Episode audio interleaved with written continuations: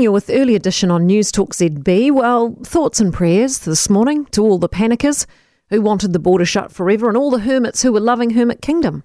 Uh, it's over, thank goodness. Congrats to the government for waking up to the fact that, you know, life actually does go on, that you can't actually lock your citizens out forever, that you can't keep Kiwis isolated from the rest of the world ad nauseum. There'll be some displeasure from those, I imagine, with Stockholm Syndrome who bought so fiercely into the government's rhetoric and fear mongering. And their wheels may well be spinning right now as they imagine, you know, the end of the world might be coming.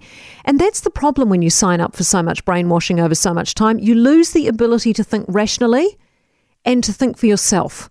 So the government's got it right opening us back up. But what they've got wrong is the time frame.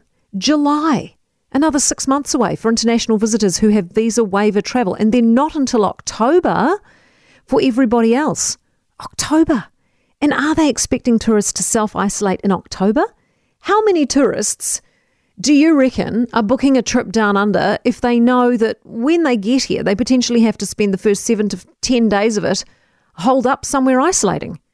And here's the great irony of this high trust model that we're bringing back in for all the people arriving who, who are off to self isolate. How are they getting there?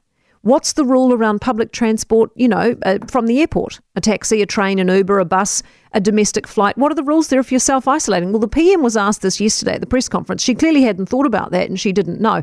Uh, she did, however, launch into a presumptive answer that most people get picked up, she said. So, welcome to New Zealand. Here's your rapid antigen tests. Go and self isolate. Oh, and by the way, I hope you're getting picked up. We just assume you are because that's what the PM thinks happens. She was also asked how appetising we actually are as a country in a red light setting, to which she replied that it's business as usual. In a red light, and visitors can enjoy our nature and our hospitality. Well, the empty bars may have a different view on that, but we won't let facts get in the way of some some good spin. Aviation groups, as we know, and business groups aren't happy. Uh, they say for as long as we have self isolation, be it 10 or 7 days, we will be off the radar for tourists, business travellers, and airlines. Justin Tighe-Umbers, who we're going to speak with on the show shortly, uh, he's from New Zealand's Board of Airline Representatives. He says self isolation requirements need to be removed as soon as possible, or airlines will actually cut New Zealand from their routes.